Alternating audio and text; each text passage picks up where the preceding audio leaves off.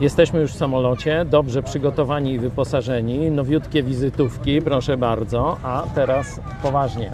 Dwie rzeczy przed odlotem chciałem, żeby do Was dotarły. One dotrą jutro rano. Ale pierwsza to, żebyście pamiętali, to nie jest tylko jakaś moja działalność, moja podróż.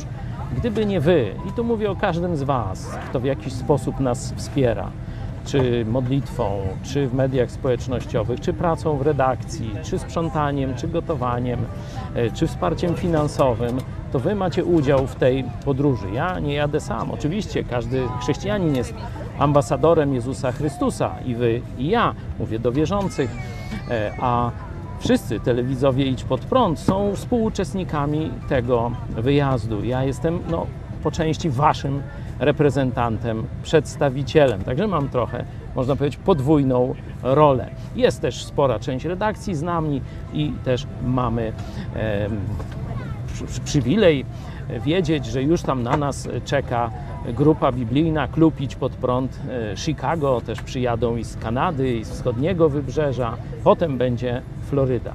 Druga rzecz, e, takie myśl przewodnia, lecimy po wolność, ale druga to jest właśnie dokończmy dzieło Solidarności.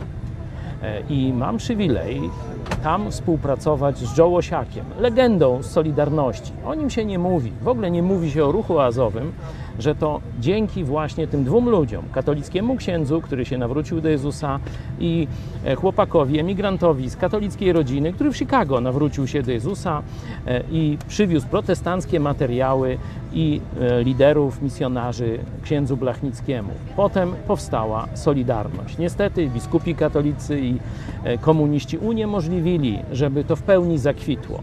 Dzisiaj mamy już pokolenie wnuków, pokolenie naszych dzieci, ale jeszcze my żyjemy, czyste stare dziady, nie? I chcemy odnowić to marzenie o wolnej Polsce. Lecimy po wolność, lecimy dokończyć dzieło Solidarności. Dołącz do nas.